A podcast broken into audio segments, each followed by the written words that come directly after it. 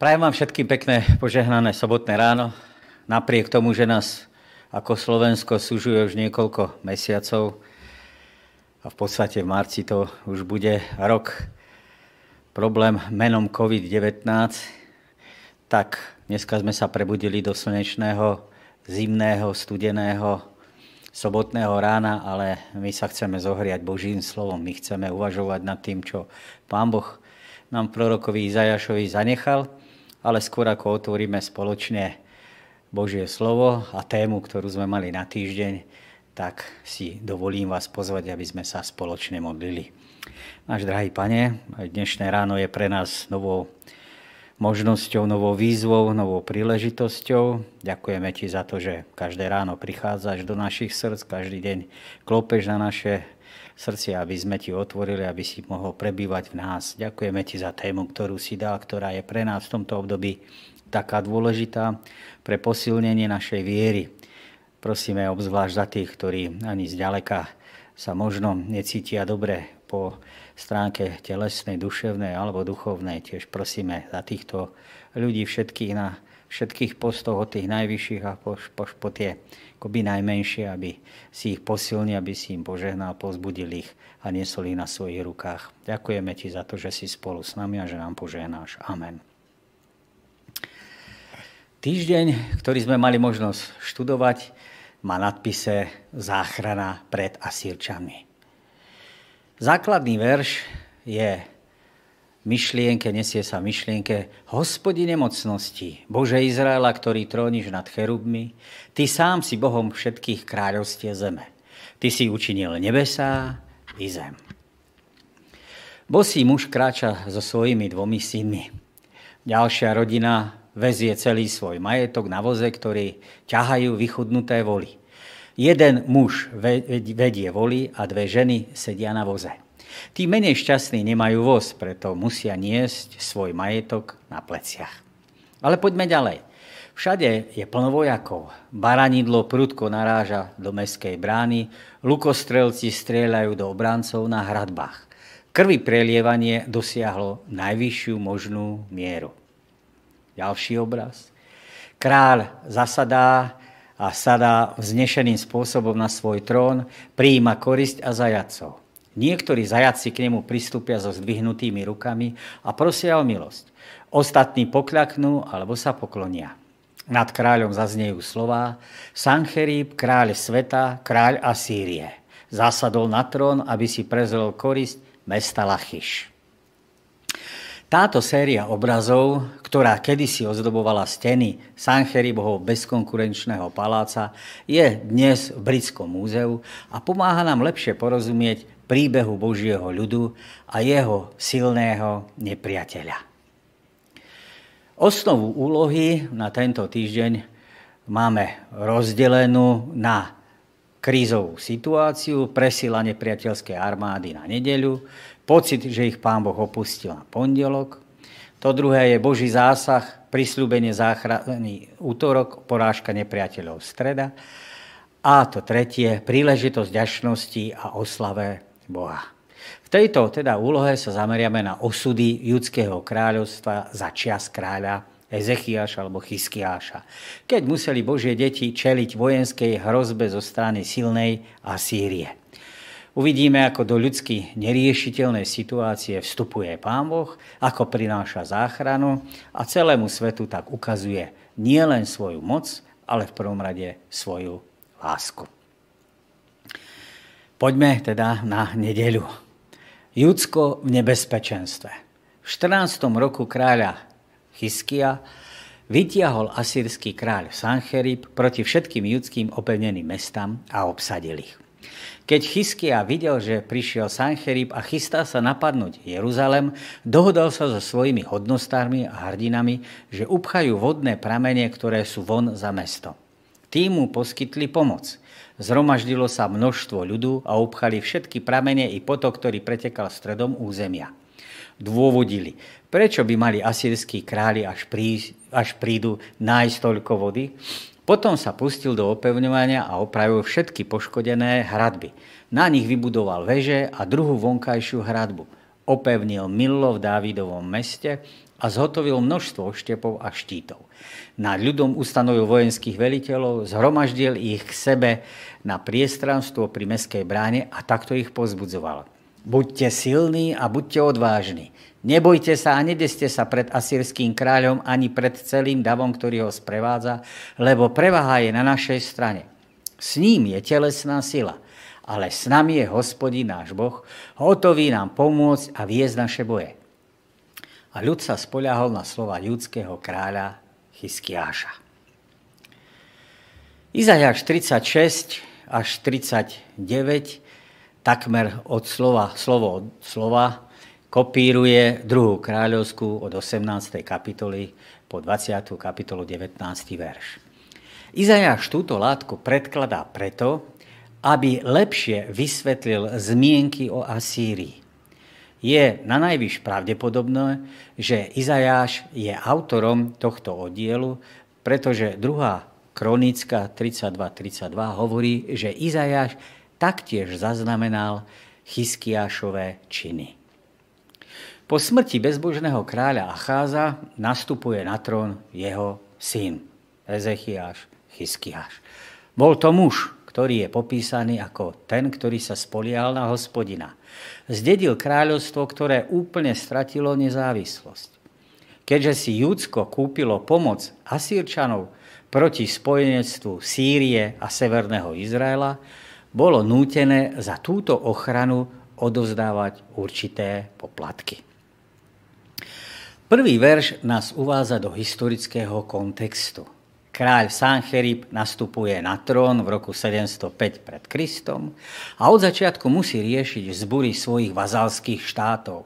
Najskôr Babylona v roku 703 a potom sa obracia aj k Palestíne. Chyskiáš bol pravdepodobne vodcom protiasýrského odboja v Palestíne, ku ktorému sa pridali aj Aždot a Ekron. Napriek tomu sám Sancherib popisuje, že zaujal 46 judských opevnených miest a presídlil 200 tisíc obyvateľov. Zápis v knihách kroník porovnáva zbožné činy kráľa Chyskiáša s arogantným myšlienkovým pochodom alebo s arogantnými myšlienkami kráľa Sancheríba. 32. kapitola 1. verši. Oproti iným záznamom niektoré udalosti v tejto knihe Kroných sú vynechané a je tu teologický zámer, ktorý zdôrazňuje, že k asýrskej invázii dochádza po týchto udalostiach a po tomto prejave vernosti Chyskiáša voči Pánu Bohu. Jedná sa o činnosti, ktoré sú popísané v 31. kapitole, ktoré boli náboženskými reformami.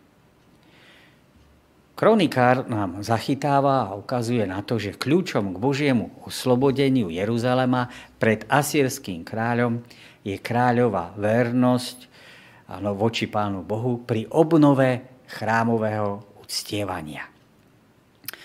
Kráľ sa pripravuje na príchod Sancheriba. Jeho prípravy by nemali byť vykladané ako nedostatok viery v Boha, ale skôr ako príklad obozretnosti múdreho kráľa, ktorý chápe, že existuje čas mieru, ako aj čas vojny. A podľa toho sa pripravuje. A kronikár zaznamenáva, že úspech pri budovaní projektov verných kráľov je znamením božskej priazne. Druhý a, štvrtý, druhý a šiestý verš vlastne nám popisujú Chyskiašovú prípravu na asýrske obliehanie Jeruzalema. Vodné pramene boli strategické, preto sa Chyskiaš snažil Sancheriba odrezať od týchto zdrojov pitnej vody. Naopak sám nechal vybudovať v Jeruzaleme tunel, ktorým zabezpečil prístup obyvateľom Jeruzalema k pitnej vode. Je známe, že v tejto oblasti sa nachádzali dva pramene. Slávny Gíchon v údolí Kidron, východne od mesta, a prameň v Enrogeli, vzdialenom asi 2 míle na juh. Druhým teda jeho krokom bolo opraviť a posilniť mestské opevnenie. K porušeniu múru, k tomu druhému múru, mohlo dôjsť za Acházovej vlády v rámci jeho podriadenia sa Tiglat Pilesarovi III. A ten prelomený múr vlastne zanechal mesto prakticky bezbranné. Tretí krok u Chyskiáša bolo zabezpečenie zbraní, dostatku zbraní a štvrtým krokom bolo organizovanie armády ustanovenie vojenských veliteľov. Na slajde máte možnosť vidieť e, oblečenie a zároveň aj výstroj z toho 7. storočia alebo konca 8. storočia, začiatku 7. storočia judských, judských teda vojakov aj panovníkov. Piatým krokom bola motivačná reč, ktorá odhaľuje základ, na ktorom Izaja, na ktorom Chyskiaš stavia svoju obranu. Stavebné projekty, ako sú tieto, súvisiace s dodávkou vody a s opravou múrov, nie sú iba obozretnou stratégiou. Pre písateľa kroník sú to známky Božieho požehnania, ktoré sa dostávajú s Božným panovníkom. Inak povedané, pán Boh inšpiruje tých svojich ľudí, aby sa pripravili.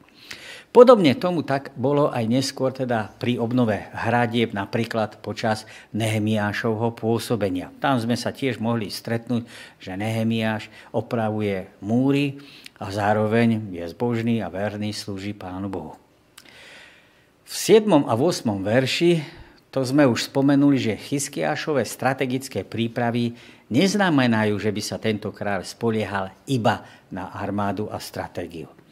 Všetko, toto dielo je konané na základe viery v Božiu moc, že ich môže vyslobodiť zo Sancheribovej ruky. Ale nespolieha sa len na Božiu moc, ale robí to, čo môže urobiť. Ale to, čo je dôležité, že nie sú dôležité počty armád. Nie sú dôležité to, ako sú vyzbrojené a vystrojené, teda ich vybavenie. Ale to, na koho strane stojí hospodin. Schýsky až tento boj charakterizuje pojmami svetej vojny, pri ktorej je to samotný hospodin, kto sa postaví do boja na miesto svojho ľudu. A tak autor sa nás pýta v závere nedele, kráľ Chyskiaš dôveroval hospodinovi, že ich ochráni, ale urobil aj mnoho opatrení. Pobrel tým a zda vieru? Už sme na to odpovedali.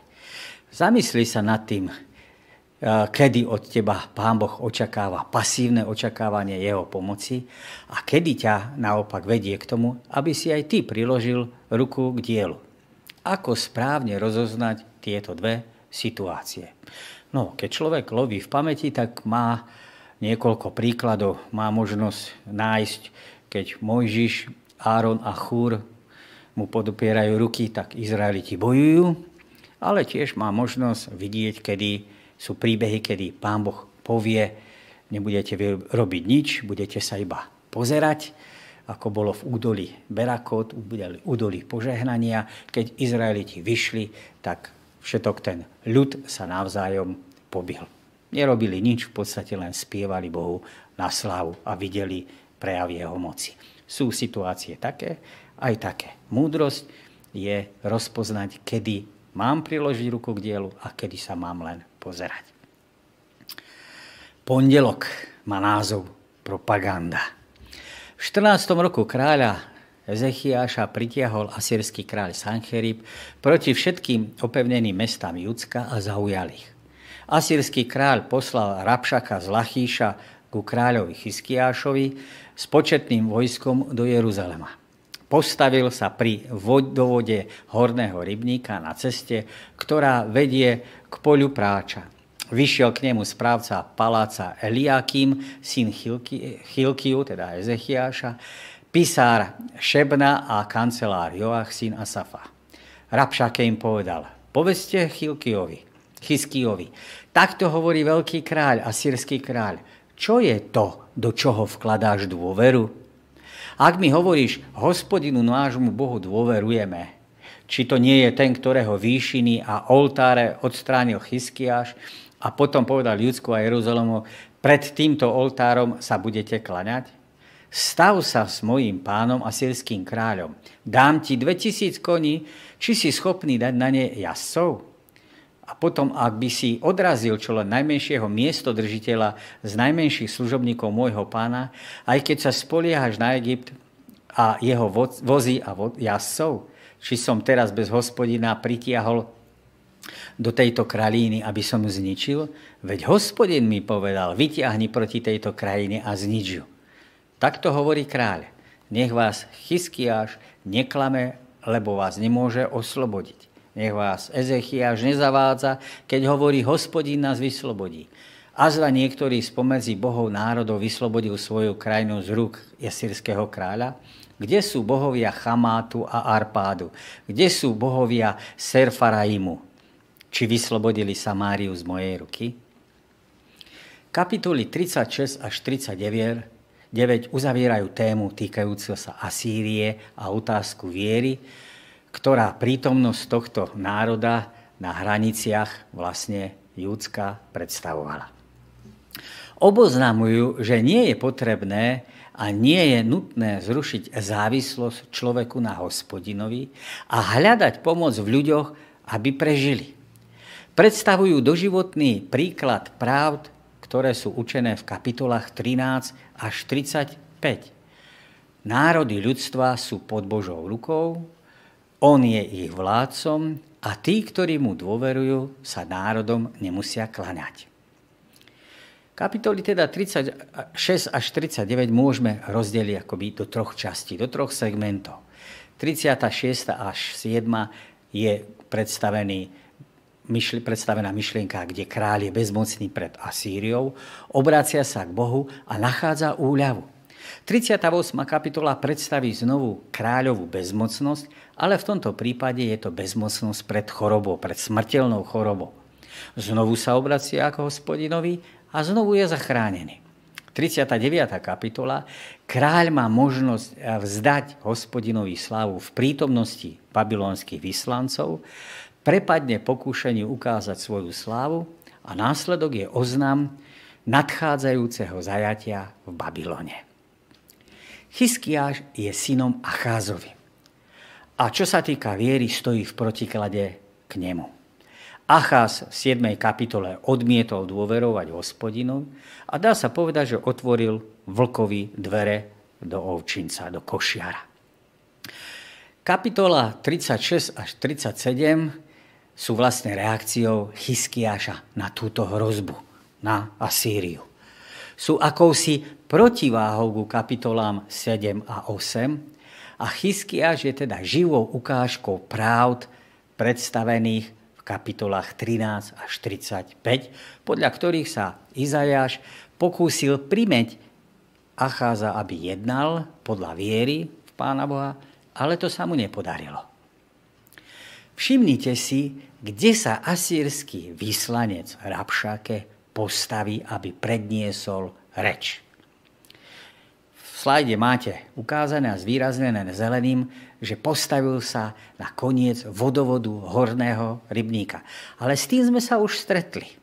Stretli sme sa s tým u Izajaša v 7. kapitole, kde to bolo podobné, taktiež pri vodovode horného rybníka. Neviem, či to bol zámer zo strany Rabšákeho a zámerným spôsobom sa postavil na toto miesto. Ak áno, mal vynikajúce informácie, mu, ktoré mu umožnili asýrska tajná služba. To je skutočnosť, to je realita. Postavil sa, neviem teda, či sa postavil na toto miesto zámerným spôsobom, ale postavil sa, aby sa rúhal Bohu. Je to teda rovnaké miesto, kde stal predtým Izajáš a naliehal náchaza, aby dôveroval hospodinovi. Čiže rovnaké miesto, dá sa povedať rovnaká situácia, na jednej strane rovnaké ríše, Júdsko versus Asýria, akurát už tí panovníci sú vymenení. Rovnaký nepriateľ, rovnaká bezmocnosť, ale rovnaká ponuka veriť hospodinovi a dovoliť aby zjavil, kto je pánom národov. Sancherib vystriedal na strone svojho otca Sargona II. Revolty, ktoré vznikli smrťou Sargona, všetci sa chceli oslobodiť. Na východe aj na juhu úspešne potlačil počas 4 rokov a potom sa obrotil smerom na západ, teda smerom do Palestíny. Chyskiáš bol pozbudzovaný Egyptom a pravdepodobne aj Babylonom a stál na čele vzbúry malých štátov od Týru na severe až po Aškelon na juhu. Sancherib zahájil výpravu. Porážal jedného protivníka za druhým, pokračoval na juh, porazil Egypt a potvrdil proroctvo Izajášové o bláznostve závislosti na Egypta, na, alebo na Egypte. Tak poženie asýrsky kráľ zajadcov Egypta, nahých a bosých s holým zadkom na hambu Egypta. Zmienku, alebo zmienka o Asírčanov v Lachyši znamená, prípadný, že prípadný atak Egypta z juhu Asírčania kontrolovali. Oni obišli Júdsku Vysočinu zo západu, čiže popri Stredomzemnom mori prešli dole a potom sa otáčajú smerom na sever k Jeruzalému. To je dôvod, že obchádzajú teda tú Júdsku Vysočinu zo západu a po porážke Lachyša, ktorý je na juhu pod Jeruzalémom, majú vlastne otvorenú cestu k hlavnému mestu. Judsko teda nemá v podstate žiadnu inú možnosť, ako sa vzdať, podobne ako šachista, keď stratí poslednú väžu. Objavenie sa Asírčanov pred bránami Jeruzalema muselo byť drsným prebudením, šokom. Kráľ si mohol myslieť, že si ich kúpil poplatkom, ktorý asýrskému kráľovi odvádzal, ale oni sa tam postavia s postojom absolútnej arogancie a moci toho, ktorý, ktorého, ktorý to má vlastne všetko pod kontrolou. Navonok nikomu nepodliehajú a zdanlivo sú pánom situácie. Izajaš kázal o bláznostve ľudskej arogancie, a Asírčania v tomto prípade boli jej krásnym, nádherným, exemplárnym príkladom. Ale ako hovorí príslovie, po píche prichádza pád. Rabšáke postupuje voči Jeruzalemčanom racionálnym spôsobom. Krok za krokom demoralizuje poslucháčov. Je, dá sa povedať, že je pripravený na každý šachový variant. A na každý ťah reaguje protiťahom. Na každú obranu reaguje útokom. Situáciu má pod kontrolom a jeho cieľom nie je v prvom rade racionálna argumentácie, hoci tá prítomná je, ale jeho cieľom je demoralizácia. A všetci, ktorí sme boli na vojne, vedia, že ak padne morálka, ak padne disciplína, vojsko sa rozuteká je po boji. Prihovára sa ku Jeruzalemčanom zámerne jazykom domorodým, aby účenok bol čo najväčší. Aby všetci počuli, nie tí, ktorí sú vyslaní kráľom Chyskiášom. Pýta sa tak podobne ako aj Izajáš sa pýtal v minulých kapitolách, či Egypt naozaj môže pomôcť. Po porážke Egypta to bolo niečo, čo muselo Izrael veľmi tvrdo zasiahnuť. Ďalej Rabšake tvrdí, že hospodin povolal Asýriu zničiť Chyskiáša, lebo on zničil oltáre a výšiny. Rabšake uvažuje ako klasický politeista a modlár. To znamená, verí mnoho božstvo alebo mnohých bohov a tým, že je modlár, tak verí, čím viac tých modiel je, tým istejšiu príhovornú službu, alebo tým skôr ich pán Boh vypočuje. Rabšáke pritvrdzuje, opúšťa diplomatický jazyk, ktorý dovtedy používa, pretože sa cíti vo výhode a začne argumentovať hrubým spôsobom. Tlačí hrubou silou. A hovorí o tom, že hospodin nemôže nikoho zachrániť, aj keby chcel. Veď asýrsky král porazil onakvejších bohov. Sľubuje požehnanie, ktoré Chyskiáš a dokonca ani hospodin nemôžu dať. Teda Rabšake slubuje, že na strane asýrského kráľa príde požehnanie, ktoré nemôže ten Boh, ktorého Izraeliti veria, ani kráľ dať. Táto reč teda priamým spôsobom spochybňuje to, čo povedal Izajáš. Boh nie je zvrchovaný a spravodlivosť nezvýťazí. Všimnite si, že v texte kráľa Chyskiáša zámerným spôsobom neoznačuje ako kráľa. To preto, aby Ezechiašova, Chyskiašova sláva zbledla v porovnaní s nádherou asýrského kráľa. Toho asýrského kráľa za kráľa označí, ale Chyskiaša neoznačí. Veď kto by sa tomu asýrskému kráľovi mohol aj postaviť? Niekomu, kto má v sebe obsiahnuté obrovské množstvo nádhery pozemskej autority. Smrdí to poriadnou píchu. Irónia z jeho strany pokračuje, lebo vie, že Júdsko nemá také bohatstvo, ani takú pracovnú silu, aby mala významný počet vojnových vozov. A už vôbec nie najnovšiu vojenskú inováciu dejín vteda, vtedajšieho času, kavalériu, čiže vojenskú jazdu. Toto všetko ten Rabšake vie a tak ironickým spôsobom ponúka, že Asírčania sú tak mocní, že Chyskiašovi dajú 2000 koní a aj tak nedá alebo nedodá na ne dostatok jazdcov, ktorí by boli schopní na nich bojovať. Rabšake varuje pred dôverou v hospodinové vyslobodenie. Ale práve kapitoly 7 až 39 o tom vypovedajú. Sem upriamujú čitateľovú pozornosť. Táto otázka bola preskúmaná z rôznych strán. Je pán Boh dosť silný? Je pán Boh dosť dobrý? Je pán Boh dosť verný? Ak nie on, tak komu sa dá veriť? Národom? Ľuďom? Odpoveď u Izajáša sa vrátila mnohorakým spôsobom. A tá je podtrhnutá a zvýraznená.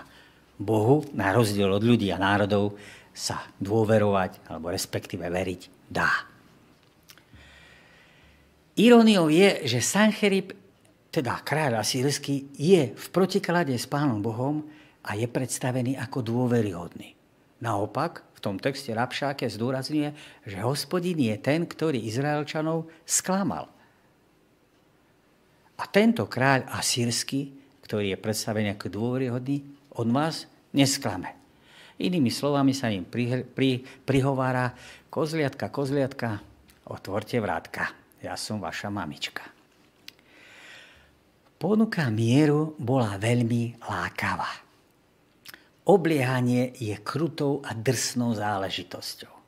Veľký počet, sústredených, veľký počet ľudí sústredených na malom mieste si vyberie svoju daň a stáva sa neznesiteľným. Hlad, choroba a násilie vykonajú svoju prácu a zvonku nepriateľ vytrvalo búcha do dverí. Sľubuje tento Rabšake im pokoj a pokrm doma do určitého času, kým ich neprevexluje, nezavedie do rovnako plodnej krajiny. Takáto ponuka pre obliehané mesto je ako keď držíte šálku vody pred človekom, ktorý je na smrť vysmednutý. A tak autor sa nás pýta, bol si už niekedy v situácii, keď sa z ľudského hľadiska zdalo všetko stratené? Ak si túto, ako si túto situáciu riešil? Ako sa to skončilo? Mohol by si sa o svoju skúsenosť podeliť v triede sobotnej školy? No, zapíš a potom sa môž, budeme môcť podeliť, keď sa stretneme. Útorok nás vedie témou zdesený, ale nie opustený. Keď si to kráľ Chyskiáš vypočul, roztrhol šaty, obliekol si vrecovinu a šiel do hospodinovho domu.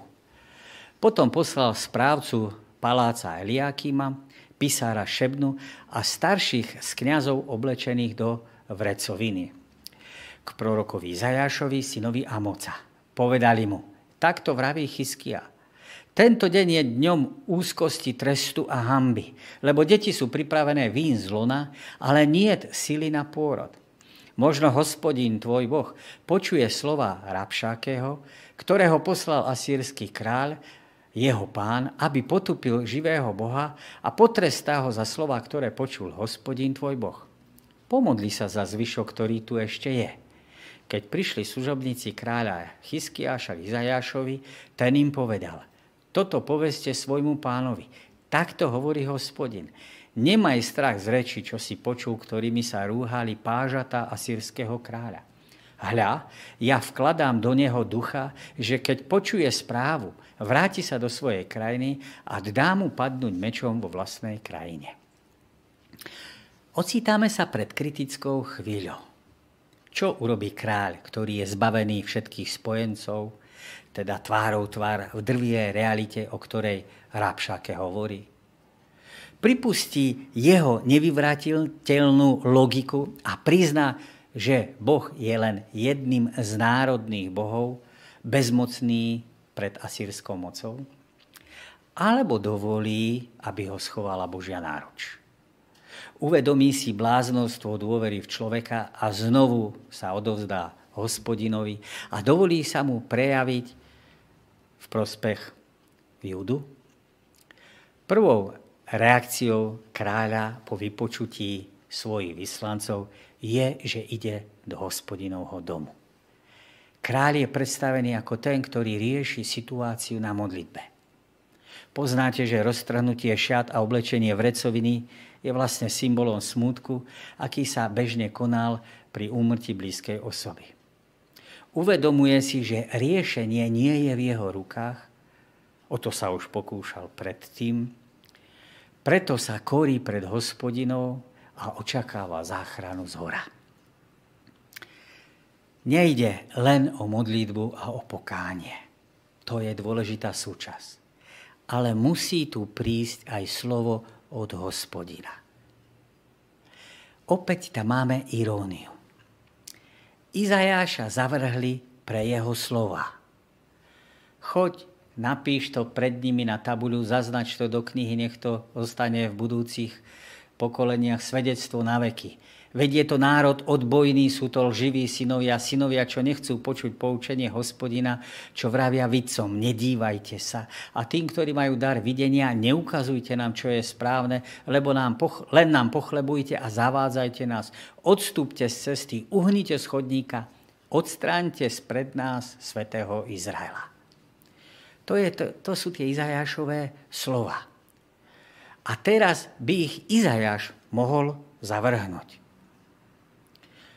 Pred neho sa dostávajú Eliakým, syn Chyskiášov, Šebna, zaujímavé, že prorok Izajáš ho v 22. kapitole degradoval a mal pre neho veľmi tvrdé posolstvo, lebo na mieste Eliakima bol predtým Šebna, a teraz si to vymenili. A prichádzajú aj starší kňazi a zdá najvyšší náboženskí vodcovia. A tak prorok hospodinov, Izajáš, sa stáva najúčinnejšou zbraňou, ktorú kráľ v tejto situácii môže mať. Slova Chyskiáša sú priznaním neúspechu. Jeho politika ho priviedla k zbure voči Asýrii a teraz leží bezmocne pred ňou. A navyše, krajine sa dostáva výčitka, pokarhanie od Boha. Bláznivé hľadanie pomoci u ostatných národov je to, o čom hovoril Izajáš. Bolo to vlastne akoby pohrdanie Bohom samotným. Keď veriaci žije ľahostajným životom vo vzťahu k Pánu Bohu, prináša zlú vizitku o Bohu samotnom v očiach tohto sveta pretože porážku veriaceho spájajú s Božou neschopnosťou.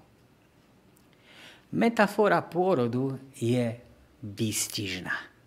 Dobre poznali zo života situáciu, kedy komplikácia spôsobila, že matka nemohla porodiť dieťa, pri tom všetkom sa vyčerpá a umiera. Ak už pôrod začal, už nebolo cesty späť. Alebo sa dieťa narodilo, alebo zomrela matka spolu s dieťaťom. až sám seba vidí v tejto metafore.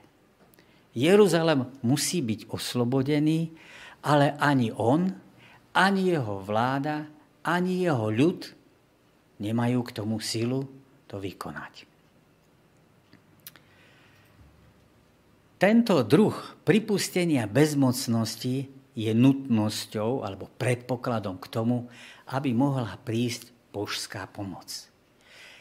Kým si pestujeme nádej, že potrebujeme len nejakú asistenciu a správame sa ako páni situácie a táto skrytá pícha sebestačnosti sa v skutočnosti oddeluje od všetkého, čo by nám Pán Boh mohol dať.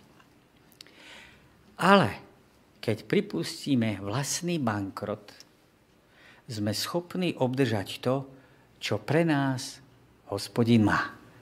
A Chyskiáš to práve urobil. V žiadnom prípade sa nedá povedať o tom to, že Chyskiáš bol nejaký zlý kráľ. Biblický záznam podáva iné svedectvo. Ale spoliehanie sa na svoje plány a následné stroskotanie týchto plánov ho priviedlo do tejto situácie. To vysvetľuje váhavosť a neistotu v otázke požiadavky samotného kráľa a vyjadrenie to tým slovným spojením azda možno. Chysky až vie, že hospodin počul urážky zo strany Rapšákeho a teraz ide o to, či hodenú rukavicu zdvihne. A kráľ sa modlí, aby sa tak stalo. Chyskiašové znepokojenie sa teda týka Božej cti. Nejde mu v prvom rade o záchranu seba, kráľa či národa. Uvedomuje si, že národ, a teda aj on sám, poskytol akési prostriedky k tomu, aby sa hospodinom pohrdalo. Vie, že sláva Božia, charakter, je prvorada, najdôležitejšia. Len vďaka tomu môže národ prežiť. Keď položili svoje prežitie na prvé miesto a nie Božiu slávu, tak ich to priviedlo ku kolapsu do stavu, v akom sa nachádzali. Izajáš si nepripisuje žiadnu slávu, že sa jeho predpovede splnili alebo že vodcovia Júdska si priznali svoje bláznostvo a prišli pokorným spôsobom za ním.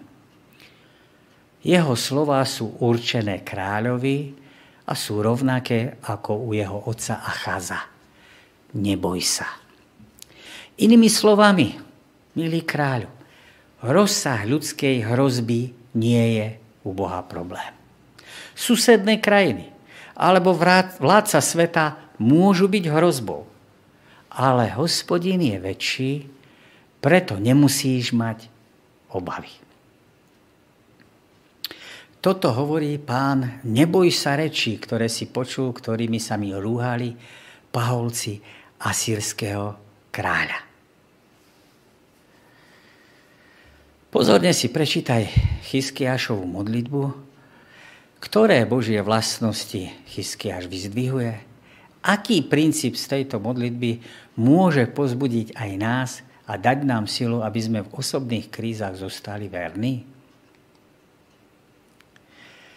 Streda nám približuje tému, ako sa príbeh skončí. A toto bude znamením.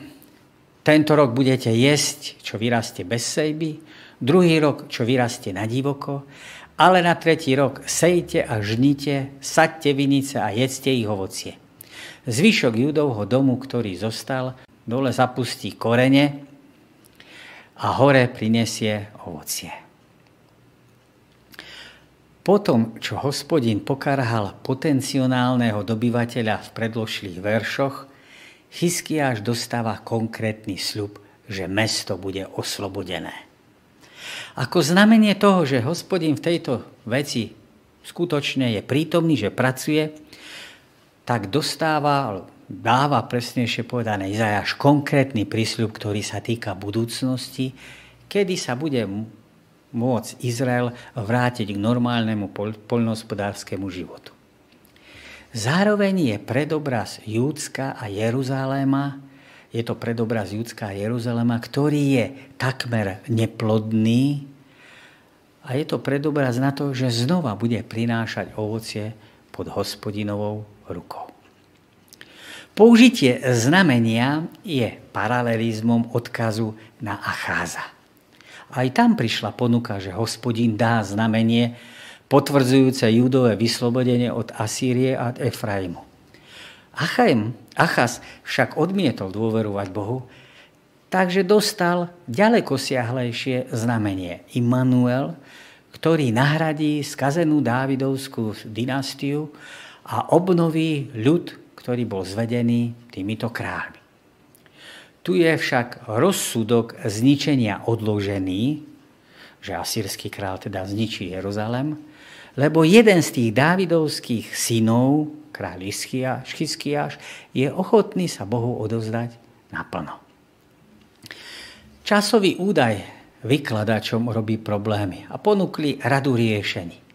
Ale najhodnejšie sa javí, že aj keď sú mienené, mienené tri kalendárne roky, v skutočnosti ide o obdobie 14 až 15 mesiacov. Predpoveď prichádza pravdepodobne na jeseň toho prvého roku. Na ďalší rok sa jedlo to, čo vyšlo a vzýšlo z koreňov predošlých rastlín a až tá ďalšia jeseň, kedy začína tretí kalendárny rok, mohol, byť, mohol normálny život pokračovať, lebo Asirčania už mali byť preč.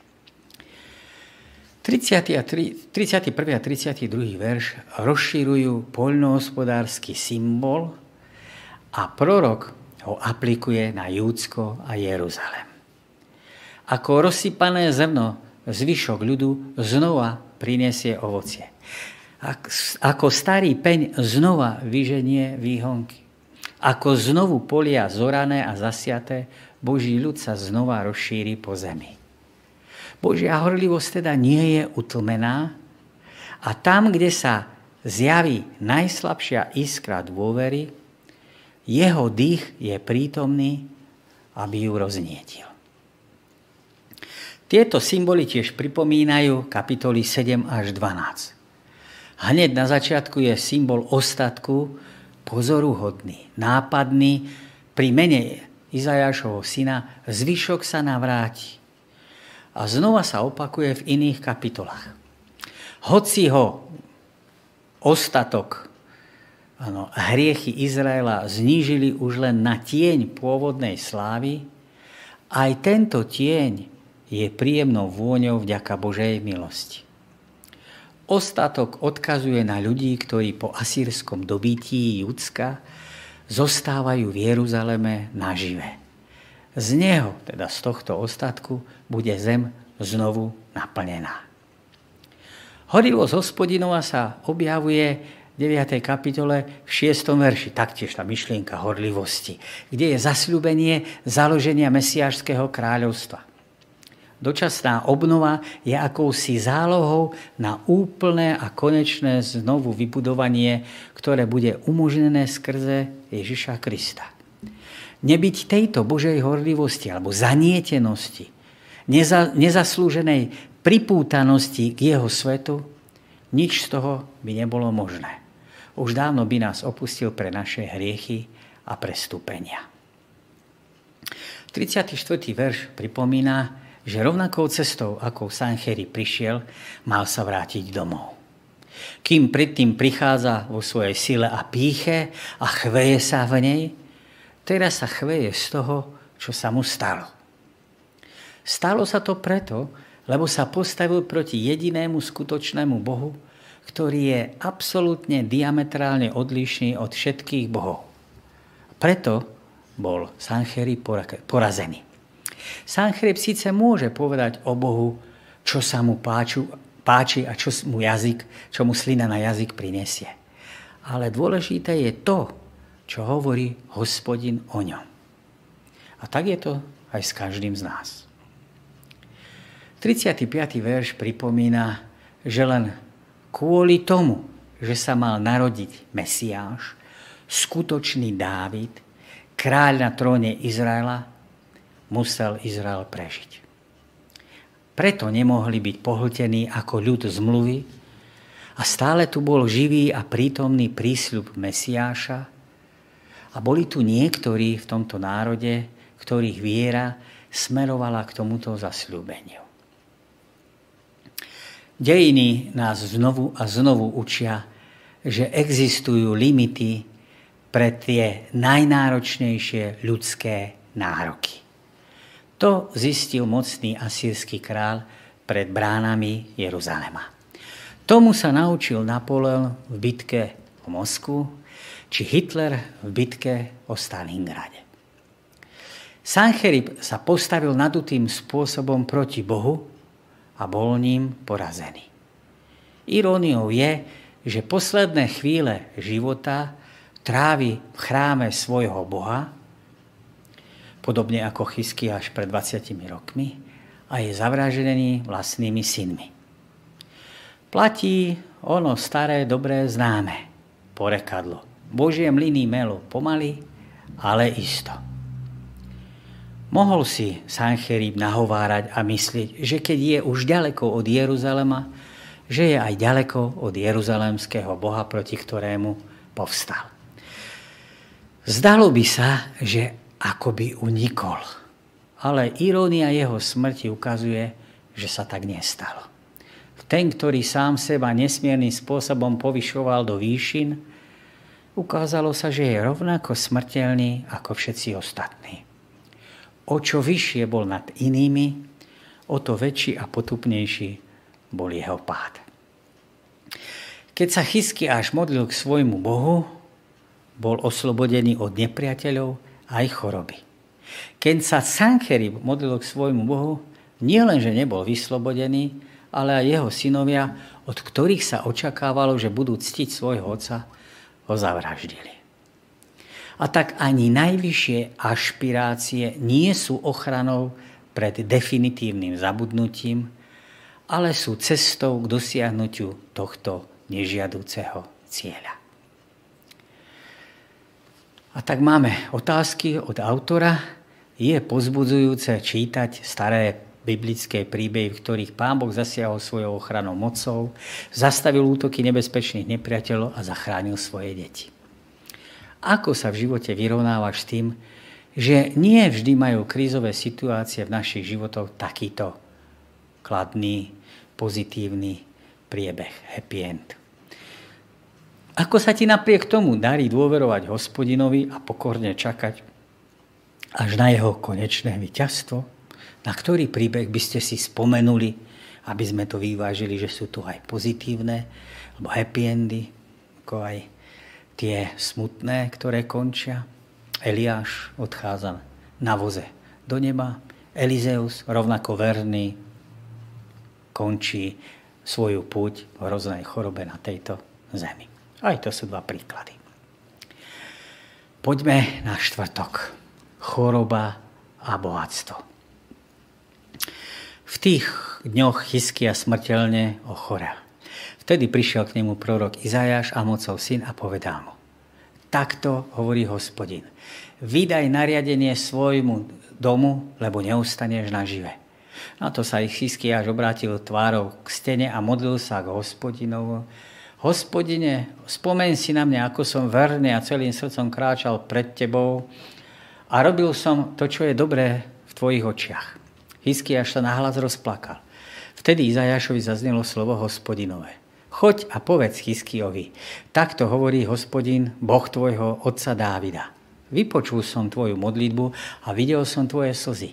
Pridám teda k tvojmu veku ešte 15 rokov. Vyslobodím teba i toto mesto z rúk asýrského kráľa a budem toto mesto ochraňovať. Toto ti bude znamením od hospodina, že hospodin splní slovo, ktoré ti dal. Pozri, o 10 stupňov vrátim tieň, ktorý postúpil na stupňoch Acházových slnečných hodín. Slnko sa potom vrátilo na slnečných hodinách o 10 stupňov, o ktoré predtým postúpilo. keď v tom čase a babylonský kráľ Merodach Baladán, Baladánov syn, poslal Chyskiovi listy a dar, dopočul sa totiž to, že bol chorý a vyzdravel. Chyskia sa tomu tešil a ukázal im klednotnicu, strieblo, zlato, balzamy i vzácný olej, aj celú svoju zbrojnicu, ako aj všetko, čo sa nachádzalo v jeho pokladniciach. A nebolo veci, ktoré im by nebol ukázal vo svojom paláci a v celom svojom kráľovstve. Kapitoly 38 až 39 slúžia k uvedeniu kapitol 40 až 66, ktoré svojim obsahom sú zamerané na babylonské zajatie. Ale neostávajú len pri tom. Poskytujú nám viacero základných pravd. Predstavujú nám kráľa, ktorý je predstavený ako zástupca ľudu v kapitolách 36 až 39. 36-37 predstavuje realizáciu toho, k čomu smerovali, dôvere a oslobodeniu Pánu Bohu. Ano, kapitoly 7 až 35 to je, že je možné obrátiť sa k Bohu s dôverou a nájsť úľavu a vyslobodenie. Sú akýmsi ideologickým jadrom knihy. 36 až 39 kapitoly. Kapitola 38 predstaví kráľa dvomi spôsobmi. Pozitívne aj negatívne. Na jednej strane je to stále Chyskiaš, ktorý sa môže obrátiť k Bohu a podriadiť sa mu vo chvíli naliehavej potreby. Na druhej strane je to Chyskiáš, ktorý je nesporne smrteľným človekom. A dôraz 38. kapitoly je na pominuteľnosť človeka. Čo nám to hovorí? Že Chyskiáš, podobne ako Jeruzalem, dostali odklad. Novú príležitosť. Novú možnosť, ale len dočasnú a podmienečnú že život člo, e, človeka, ako aj mesta, ostáva stále v Božích rukách. Kapitola objasňuje, že Chyskiáš je len človek. A sľuby, ktoré mu boli dané prostredníctvom proroka Izajáša, v kapitolách 7 až 12 dieťa sa nám narodilo, Immanuel, sa nenaplnili v ňom Chyskiášovi, Ezechiášovi. Ale že bude potrebné oveľa viac zjavenia, aby sa pochopilo, na koho sa naozaj tieto verše odvolávili, ku komu boli nasmerované. Chyskiašovi mohlo byť pridané z Božej milosti 15 rokov. Ale stále je to len človek a treba pamätať, že nie je Mesiáš. 39. kapitola je plne negatívna. Chyskiaš, rovnako aj Jeruzalem, sa veľmi ľahko odvracia od zdroja svojej dôvery, keď sú nepriaznevé okolnosti odstránené. Ako ľahko sú tí, ktorí na Božej strane stoja, zvádzaní hodnotami tohto sveta a vkladajú svoju dôveru v ľudskú slávu, bohatstvo, zbranie, prepich. Hoci po celý život žijeme a prosperujeme len a len z Božej milosti. Kráľov príbeh predstavuje, že dôvera v Najvyššieho musí byť každodennou záležitosťou, životným štýlom a nie len jednorazovou záležitosťou. Zdôrazňuje, že nádej ľudstva nemôže nikdy spočívať na ľudskej dokonalosti, ale že zdroj našej nádeje nespočíva v chyskiašoch tohto sveta, ktorí sú smrteľníkmi ako my všetci ostatní, napriek ich dobrým vlastnostiam. Pokiaľ existuje nádej, tak tá leží mimo ľudský dosah, mimo nás. Kapitoly 38 a 39 sa stali pred tým, ako hospodin vyslobodil Chyskiáša od Sancheriba.